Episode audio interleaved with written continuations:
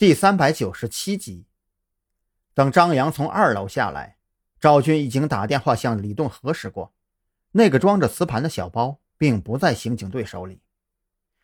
先别去管什么磁盘包了，先集中精力找到彭璇的去向。只要我们找到彭璇，这个问题也就迎刃而解了。张扬刚说到这里，别墅外边却传来一阵嘈杂的脚步声。你们什么人呢？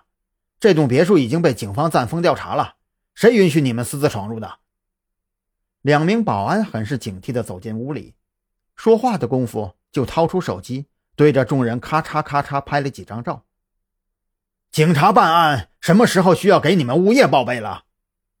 赵军本就烦躁的发狂，这俩保安拍照的动作让他非常不爽。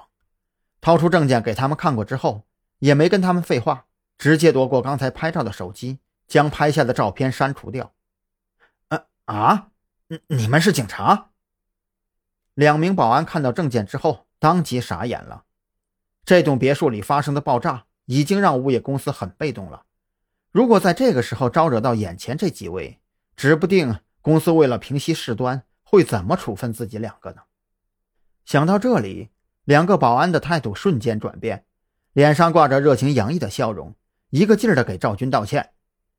真是不好意思啊，怪我们没问清楚，主要还是前两天这房子招贼给闹的，上边下了严令，任何不明身份的人接近这栋房子啊，都必须上前盘问，并且在条件允许的情况下直接拍照留证，以方便给警察同志提供证据。年长点的保安还从怀里掏出一份物业公司下发的通知，上边果然白纸黑字写的清清楚楚，要求物业公司的全体工作人员。对这栋别墅务必严加看管。这俩保安觉得自己两人除了刚开始语气不太友好之外，貌似也没怎么得罪眼前这些人。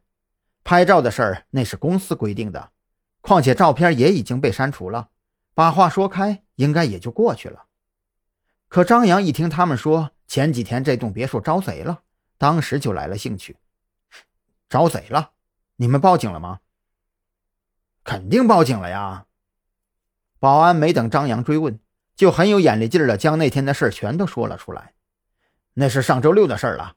当时负责这边巡逻的是一对新人，因为这边靠近别墅园林的中心区，住在这一块区域的都是有钱的业主，所以公司就会优先安排较为年轻，并且形象气质俱佳的保安对这一块进行巡视，也算是为了让业主们看得舒心，住得安心。你们物业公司的安排我不感兴趣，直接说事儿。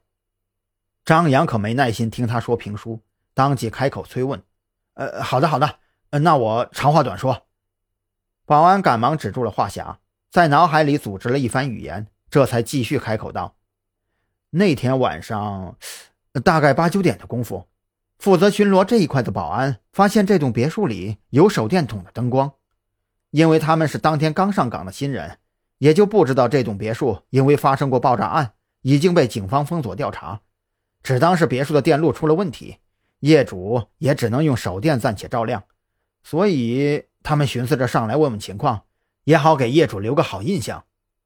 可是当他们走到门口，并且看到门上的封条之后，就意识到问题不对了，用对讲机问我们这栋别墅到底是怎么回事啊？结果声音有点大，让屋里的贼给听见了，还没等我们赶过来，就顺着露台跑进树林里，没了踪影。那你们报警之后过来处理的是哪个派出所？有没有查到什么？张扬继续追问。那个贼很有可能是子午会的人，偷偷摸摸潜入别墅，到底是为了什么呢？那我就不知道了。就算查出点什么，我们就是普通保安，这公司肯定也不会跟我们说这事儿啊。保安苦笑着摊开手，说到自己就是个普通保安的时候，张扬注意到。